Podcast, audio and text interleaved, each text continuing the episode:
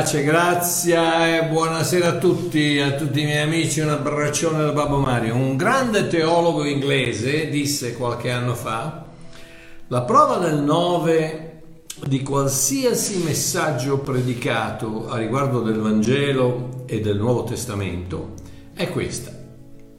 Qualcuno lo, frainter- lo fraintenderà e lo interpreterà erroneamente in questo modo. Visto che sei stato salvato e la salvezza non si può perdere, allora puoi peccare quanto vuoi perché il tuo peccare darà ancora più gloria alla grazia di Dio. O in altre parole, se il messaggio che predichi non si espone alla frase ma allora vuol dire che posso fare quello che voglio, praticamente significa che non stai predicando il vero Vangelo. Oh, a tutti coloro che pensano che credere all'indiscutibile, inestinguibile, ineguagliabile grazia di Dio significhi, significhi concedere una licenza per peccare, vorrei dire, state molto attenti, vorrei dire che io penso che invece il, il messaggio della grazia, la vera grazia, o come piace a me, a me definirla, la ipergrazia di Dio, non è una licenza per peccare, state bene a sentire, non è una licenza per peccare, ma è una licenza per scoprire quali sono veramente i desideri del tuo cuore. sì, le cose che desideri fare quando non ti vede nessuno, il link che apri sul computer quando sei solo in camera, i pensieri che ti passano nella mente quando vedi una scena hot in televisione o una bella ragazza in bikini sulla spiaggia.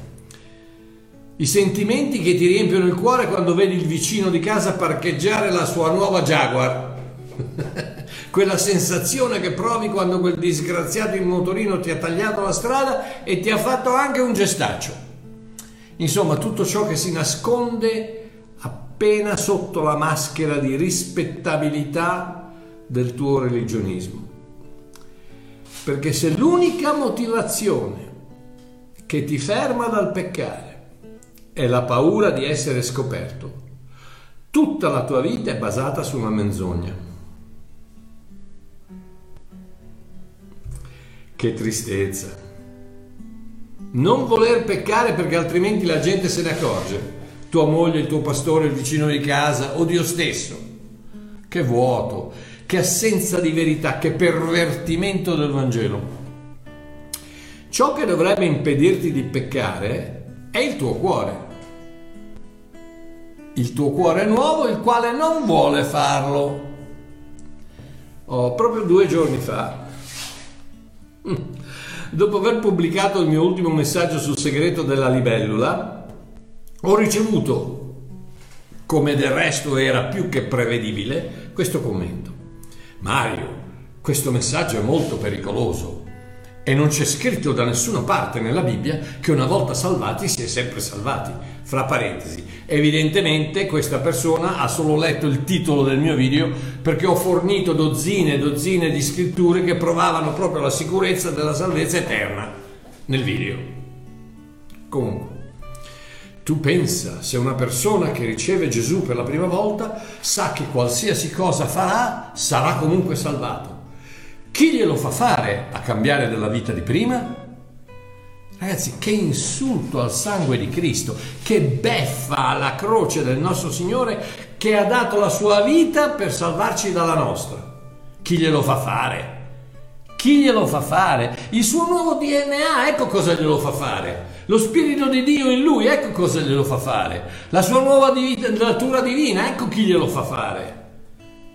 Comunque, quel commento è perfettamente allineato con il test del vero Vangelo come suggerito dal teologo inglese che ho menzionato all'inizio. Mario, il messaggio che predichi sulla grazia, il perdono e la salvezza eterna, eterni è molto pericoloso perché dai il permesso di peccare a quelli che lo ascoltano e quelli senza dubbio si metteranno a farlo a più non posso. Oh, come se la gente avesse bisogno del permesso di Mario Marcheo per peccare. Ma facetemi piacere. No, amore mio, tu peccavi abbondantemente, ma abbondantemente, anche prima di ascoltare il mio video, il mio video sul segreto della libellula. Forse avrei dovuto intitolare questo video Il Vangelo pericoloso. Perché questo messaggio corre due pericoli. Uno, quello reale di essere frainteso come incitamento al peccato. E quello è la prova del 9 di cui parlavo prima. Se non viene frainteso come incitamento al peccato vuol dire che non è, non è il, il, il Vangelo giusto. E due, quello fittizio di rappresentare un pericolo alla perdita della salvezza per tutti i suoi neofiti. Neofiti, neofiti, quelli nuovi.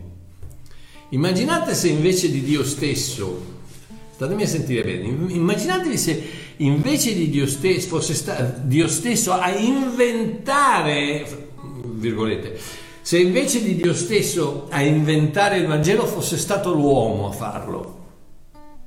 Immaginate, cosa avrebbe prodotto?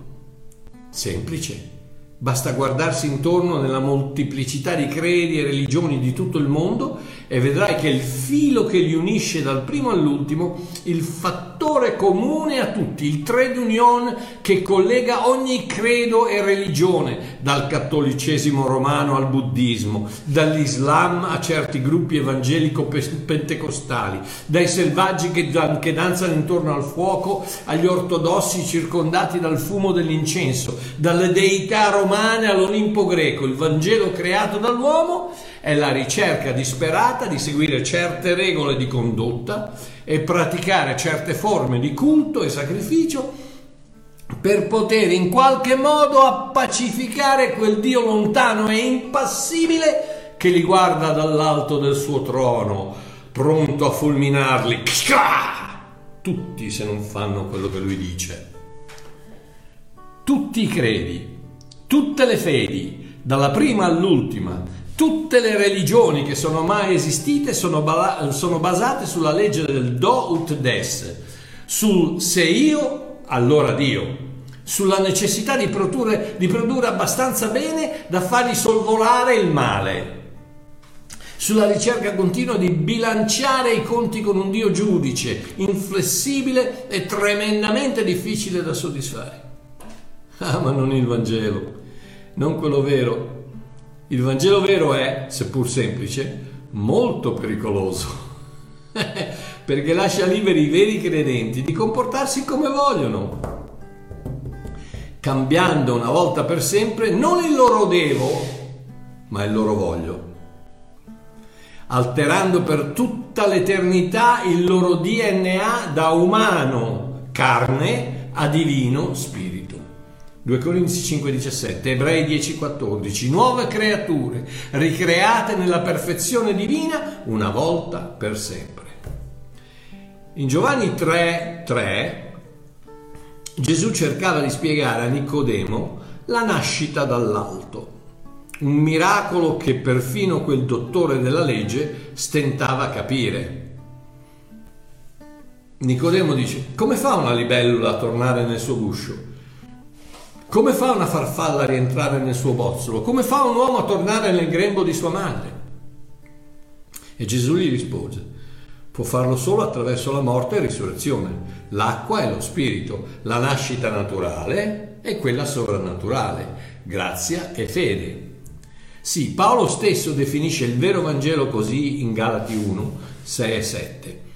Mi meraviglio Paolo sta parlando ai Galati, una chiesa che lui ha, ha fondato e che dopo averla fondata lui se n'è andato e sono arrivati dei giudei che hanno cercato di convincere i Galati che la grazia non bastava, che l'amore di Dio non era abbastanza, che il sangue di Cristo non era sufficiente, che in qualche modo loro dovevano comportarsi bene, dovevano seguire le regole di Mosè, dovevano in qualche modo seguire anche la legge. E Paolo dice, mi meraviglio che da colui che vi ha chiamati mediante la grazia di Cristo passiate così presto ad un altro Evangelo, il quale non è un altro Evangelo, ma vi sono alcuni che vi turbano e vogliono pervertire, pervertire l'Evangelo di Cristo. Più avanti dice che sia maledetto colui che perverte il Vangelo di Cristo, che predica un altro, un Vangelo diverso da quello della grazia di Cristo. Tutto ciò che non è basato sulla grazia di Cristo è un altro Vangelo. Ed è proprio per quello che Paolo stesso affronta e supera quella prova del 9 di cui parlavo all'inizio. Quella famosa domanda, ma allora posso fare quello che voglio? Ricordatevi, non è stata coniata dai religionisti di oggi, no, è la stessa domanda che venne fatta all'Apostolo Paolo duemila anni fa, in quanto appunto predicava questo Vangelo della grazia pericoloso. Eh, ma allora se tu, eh, ma allora questi vanno e peccano e fanno quello che vogliono. Eh sì, amore mio, la chiave è quello che tu devi fare quello che vuoi, ma devi cambiare quello che vuoi dentro il tuo cuore. La religione non lo cambia, la religione ti dice non lo fare. Il Vangelo della grazia ti, fo- ti forza dal di dentro a non farlo perché non lo vuoi più fare. Sorpresa. Un lungo capitolo, ma una chiara spiegazione di questo dilemma che anche Paolo ha dovuto affrontare. Romani capitolo 6, dalla versione libera interpretazione di Babbo Mario l'annuncio. E vi prego di seguirmi nella vostra versione per vedere che quello che ho, quello che ho interpretato nel, nel, nel, sesto capitolo della lettera ai Romani che non sia sballato. Quindi seguitelo nella vostra, seguitelo nella vostra, nella vostra versione, Diodati, Nuova Diodati, quella, CEI, quello che sia e vedete se non è così. La, la, libera interpretazione di Babbo Mario non è altro che la mia interpretazione delle scritture originali viste alla luce della grazia. Dall'1 al 5. Quindi cosa dobbiamo fare? Dobbiamo forse continuare a peccare così che Dio possa continuare a, pe- a, a perdonare? Ma siete matti? Abbiamo lasciato la terra dove il peccato è re. Non pensate che sarebbe terribilmente stupido e controproducente tornare a viverci? Non vi rendete conto che abbiamo fatto le valigie una volta per sempre? Ogni volta che celebriamo il nostro espatrio con la cerimonia del battesimo, è come suonare le sirene di una nave. Di, di, scusate, è come suonare le sirene di una nave quando si stacca dal pontile. Immaginate, la nave si stacca dal pontile. Cristo è la nave, e noi siamo partiti in lui per sempre. Non solo la sua morte rappresenta il nostro mollare gli ormeggi dal vecchio porto, ma la sua risurrezione è il nostro gettare l'ancora in quello nuovo. Celebriamo. La nuova vita ci chiama nella terra promessa della grazia.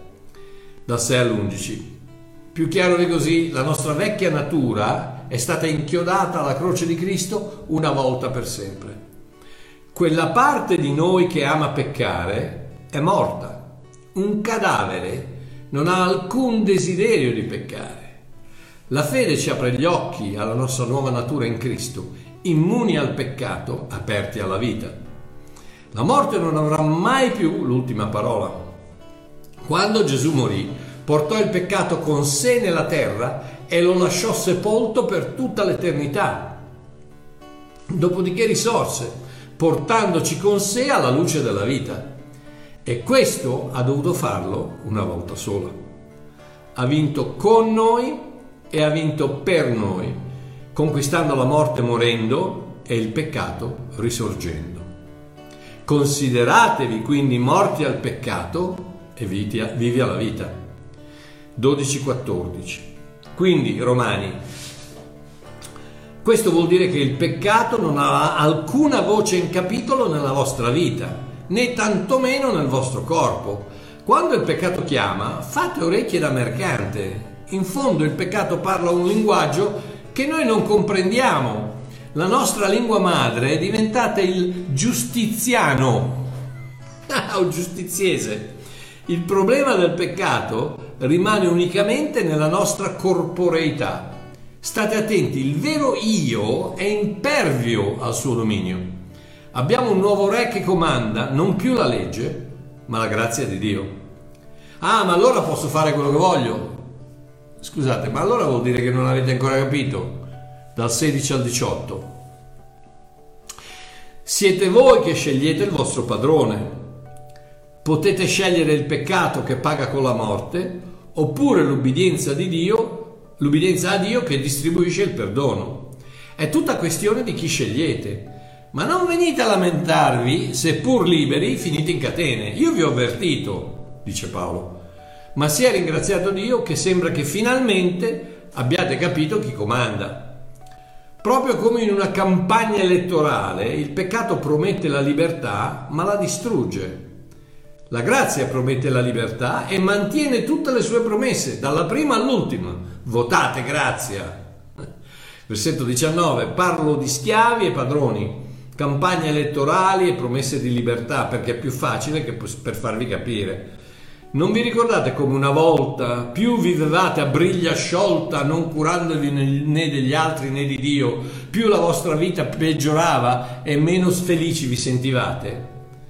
Mentre adesso siete finalmente riusciti a capire cosa vuol dire essere liberi? Scegliete la tirannia della vita, non vi mancherà mai nulla dal 20 al 21. Quando eravate schiavi del peccato, non sentivate alcun dovere di essere retti o giusti. Ma che tipo di vita era quella? Pensate a quante volte vi siete vergognati di ciò che avete fatto. Anche se nessuno vi aveva scoperto, c'era sempre quell'eco nel cuore che ripeteva colpevole, colpevole. Non facevate altro che camminare alla cieca verso la morte. Il peccato non è altro che una strada chiusa, 22-23, ma adesso, amici miei, avete capito che il peccato non ha alcuna autorità nella vostra vita e che, infin- e che è infinitamente meglio dar retta a Dio che alla carne. La ricompensa della grazia è un dono, il dono della vita, vita meravigliosa, vita abbondante, vita viva. La ricompensa del peccato è una paga, il salario della morte. Semplice.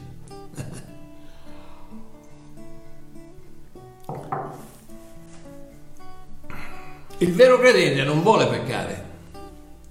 Qui dove casca l'asino, non so se l'asino casca o non casca, ma qui dove, dove, dove si tirano le somme, perché tutti quelli che dicono ah ma allora posso fare quello che voglio, io gli faccio una domanda soltanto, questo qui gliel'ho fatta, perché cosa vuoi fare? Ah un altro oggi mi chiama e dice ma allora se io se io eh, commetto adulterio vado a rubare una, una, vado a rapinare una banca dopo che sono stato salvato, eh, allora va bene lo stesso. E dico, amore mio, guarda che perché tu vuoi andare, vuoi andare a, commettere adulterio e rapinare una banca? Dice no, no, non sono io, per un altro. sempre, sempre, per un altro, no? non, non, sei tu, no? tu non, queste cose non le fai. Non le fai, però non, non commetti adulterio con la moglie, però quando vai in spiaggia guardi, guardi le ragazzine col bikini. E, e, e, Gesù dice che è la stessa cosa come commettere adulterio. E, dire a uno scemo è come averlo ucciso. Que- perché, perché? perché non Gesù, Gesù, non guarda quello che fai Gesù guarda quello che sei quello che pensi. E quindi basta soltanto pensarlo basta volerlo che già, l'hai, già l'hai commesso. Se, stammi a sentire, se non ci fosse questa meravigliosa grazia di Dio, ma andiamo tutti all'inferno, ma non ce n'è uno che non pecca, no, smettila di dirmi, no, ma allora io, se io commetto adulterio, ma non hai bisogno di commettere adulterio, basta che mangi un panino al prosciutto, basta che guardi un, quello che ti taglia la strada per, per, per, sull'autostrada e lo mandi a quel paese, basta che guardi una ragazza un pochino più a lungo, basta che ti metti questa, questa camicia che non è, non è, di tessuto puro, basta, ci sono 613 leggi che devi rispettare per poter dire che, hai, che non hai peccato. E buona fortuna, cosa vuoi che ti dica? Perché Giacomo dice chiaramente chi, chi, fallisce nella minima parte della legge, eh, 613, chi fallisce nella minima parte della legge ha fallito in tutto.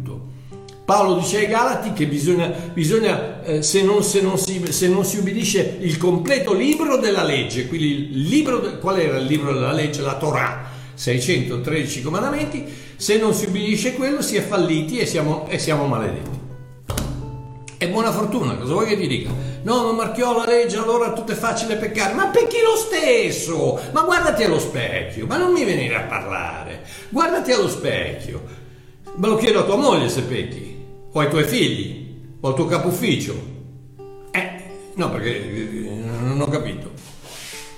Il vero credente non vuole peccare.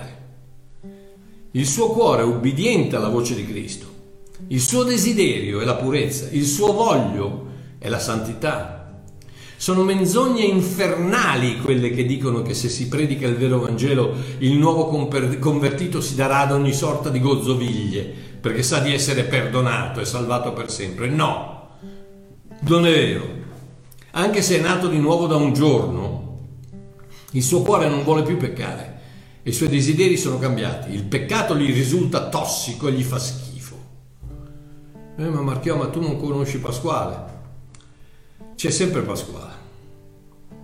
C'è sempre zio Tonino, c'è sempre Pasquale, c'è quello che io conoscevo che, che è andato avanti, ha dato la solita signora e poi dopo ha cancellato tutto, è diventato un satanista, ha ucciso 27 persone la droga, ci sono, ci sono sempre, perché le esperienze sono superiori alla parola di Dio, vero? Cioè tu conosci qualcuno e allora Dio è un bugiardo quando dice non ti abbandonerò mai, non ti lascerò mai, non mi ricordo i tuoi peccati, non mi ricordo le tue iniquità, nessuno potrà toglierti dalla mia mano. No, lui è un bugiardo perché? Perché Pasquale, zio Tonino, vedi la, vedi la scemenza di certe persone e tu sapessi quanti, non, non, non, qua, tu sapessi quanti, ma quanti che mi scrivono queste cose? Io so che dopo, dopo questo video arriveranno i soliti che mi diranno no Marchio perché allora il, messa- il tuo messaggio è pericoloso. Ma meno male che è pericoloso.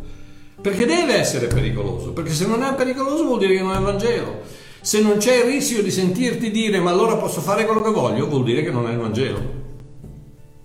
È quello che hanno detto a Paolo duemila anni fa.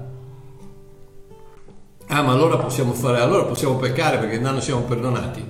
Perché? Perché Paolo pregava il vero Vangelo, non come certi predicatori di oggi che no, la grazia, la grazia, la grazia, fratello, la grazia, quale grazia? Poi però se non, se non vai in chiesa e paghi la decima, eh, devi fare. Se, se, se ti azzardi a fare qualcosa di sbagliato, se fumi, se bevi, se, devi, devi entrare nella scatoletta perché se non sei cotto, sei fatto. Eh, ma allora Marchio, possiamo peccare. Stammi a sentire una cosa, tu non vuoi peccare, ma se pecchi, contrariamente a 1 Giovanni 1,9 che non c'entra un accidente di niente con i cristiani, il perdono è una volta per sempre dalla croce. Quindi se pecchi cosa vuol dire? Vuol dire che quel peccato lì è già stato perdonato da Cristo sulla croce. Ma Marchio, ma quanti peccati avevi fatto commesso quando Gesù è andato a morire sulla croce per te? Quanti? Nessuno. Allora quali ti ha perdonato? Ti ha perdonato il peccato, l'agnello di Dio che toglie il peccato dal mondo. Ha tolto la natura del peccato, ha distrutto la natura del peccato, ha distrutto tutti i peccati che tu avresti mai potuto commettere nella tua vita, che era tutta nel futuro. Quindi non è neanche passato, presente, futuro. Tutti i futuri peccati che avresti commesso, Gesù li ha inchiodati sulla croce una volta per sempre perdonandoti di tutti i peccati attraverso il versamento di sangue, non attraverso la tua, la tua oh, perdonami, perdona, non, non serve a niente. Serve soltanto a te a scaricarti un pochino di quel senso di colpa, a dire papà aiutami, perdonami, ho sbagliato, ma non serve a niente perché il tuo perdono è stato acquistato da Cristo sulla croce duemila anni fa, non adesso che glielo chiedi. Quindi sì, mostra ragazzi, sento già fischiare le pietre. Sì, puoi peccare perché i tuoi peccati sono già stati perdonati. Non, Colossesi 2,13 non dice perché ci ha perdonato tutti i peccati meno l'adulterio. Ci ha perdonato tutti i peccati meno la bugia. Ci ha perdonato tutti i peccati meno... No, ci ha perdonato tutti i peccati. Ma quello che ti sto dicendo è che se tu effettivamente hai avuto una salvezza, una rinascita, un nuovo DNA, una ricreazione del tuo io, del tuo cuore, non vuoi peccare. Ed ecco perché non stai bene quando pecchi. Perché la tua natura, il tuo cuore ti dice non lo fare, no? non sei tu, il peccato non, non, non ti sta bene. È come mettersi un cappotto stretto, tutto toppato, eh, non stai bene, non, il peccato non ti sta bene, mettiti un bel cappotto, mettiti la grazia di Dio, portati la giustizia di Dio, che quella ti sta bene perché sei nato giusto, colui che non conosceva peccato fu fatto peccato per noi che noi potessimo essere fatti la giustizia di Dio in Cristo Gesù. Lui non si meritava di morire perché non aveva mai peccato, noi, non ci meritiamo di vivere per sempre perché non abbiamo mai commesso un atto di giustizia o un atto di rettitudine. Quindi lui ha pagato per i nostri peccati e noi guadagniamo per la sua rettitudine. Punto e basta. E poi fidati, fidati, che è, una, è, una, menzogna quella che dicono, ah, ma allora, allora quello, quelli vanno fuori a peccare. No, perché non vogliono peccare, non vogliono peccare. C'è qualcosa dentro di te che, che non lo fare, che non, non, non, è la tua vita, non è la tua natura, non è, non, è, è come mangiare... Uh, perdere. Ah. Ok, andiamo avanti. Chiaramente, un po' lunghetta stasera, eh, vabbè. Chiaramente quello che la scrittura chiama carne, che non è altro che il vecchio governo in carica nella mente del nuovo adepto, e fra parentesi, se volete saperne di più sulla carne e sul peccato, parlo di questo concetto molto più per esteso nel mio corso biblico numero 3 intitolato Non più servo del Bosco Bible Institute. Quel vecchio sistema di governare chiamato carne che regnava supremo nella nostra vita pre-salvezza. Ha bisogno di essere alterato attraverso il rinnovamento della mente, come spiega Paolo in Romani 12.2. Cari fratelli, non adattatevi alla mentalità e alle usanze di questo mondo, ma lasciatevi trasformare da Dio con un completo rinnovamento della vostra mente.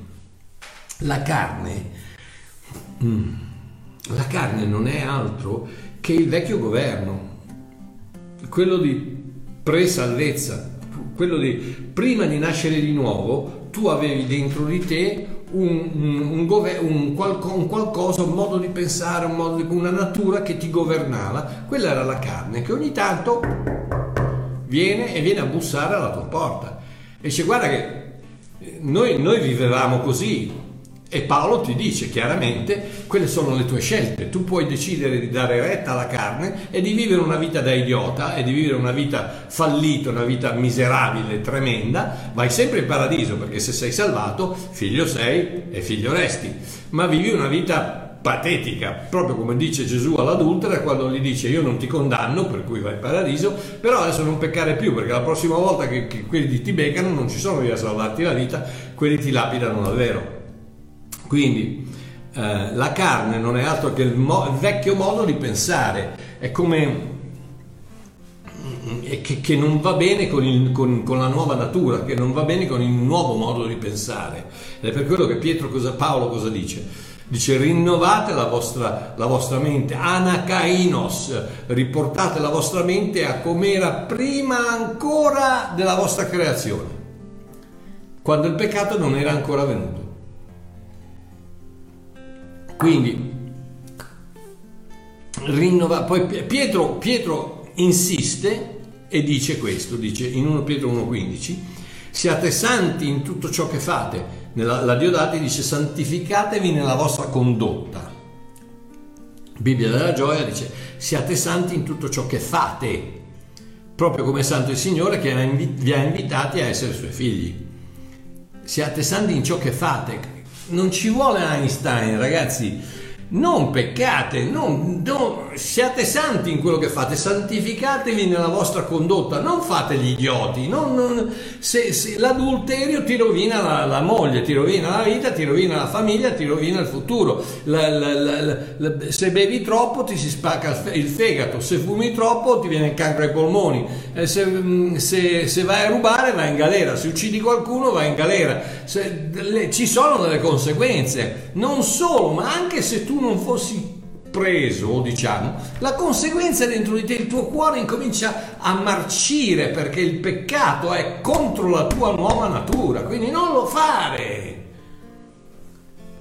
Il tuo cuore ti dice non lo fare, ma sta, dagli retta. La, la, è la voce del tuo pastore di dentro che attraverso il tuo cuore in questa simbiosi meravigliosa dove Dio è in me, io sono in lui, Gesù è in me, Gesù è in Dio, siamo dentro una, una cosa sola, in quella simbiosi le mie pecore ascoltano la mia voce e mi seguono.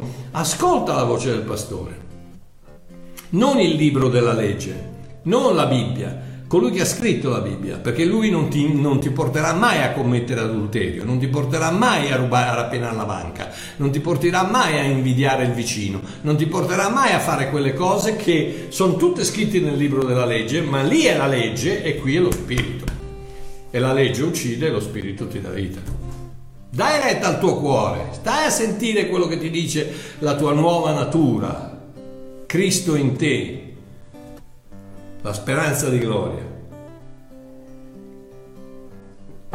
Perché se fai tutte queste cose ti rovini la vita senza però avere alcuna riper- ripercussione sulla, sul perdono e la salvezza eterna. Perché? Perché quelli sono eterni. e se sono eterni, sono eterni, non sono temporanei, sono eterni. Quindi, per chiudere,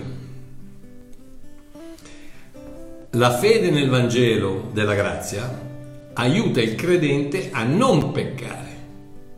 Non come affermano i denigratori della grazia erroneamente, non a incitare al peccato, è proprio l'opposto. Il credere nel Vangelo della grazia, il credere nella ipergrazia, il credere nel una volta salvato, sempre salvato, ti incita a non peccare, ti aiuta a non peccare. Non quello che dicono i denigratori della grazia, che no, allora perché allora tu vai fuori e pecchi. No, l'opposto, proprio l'opposto.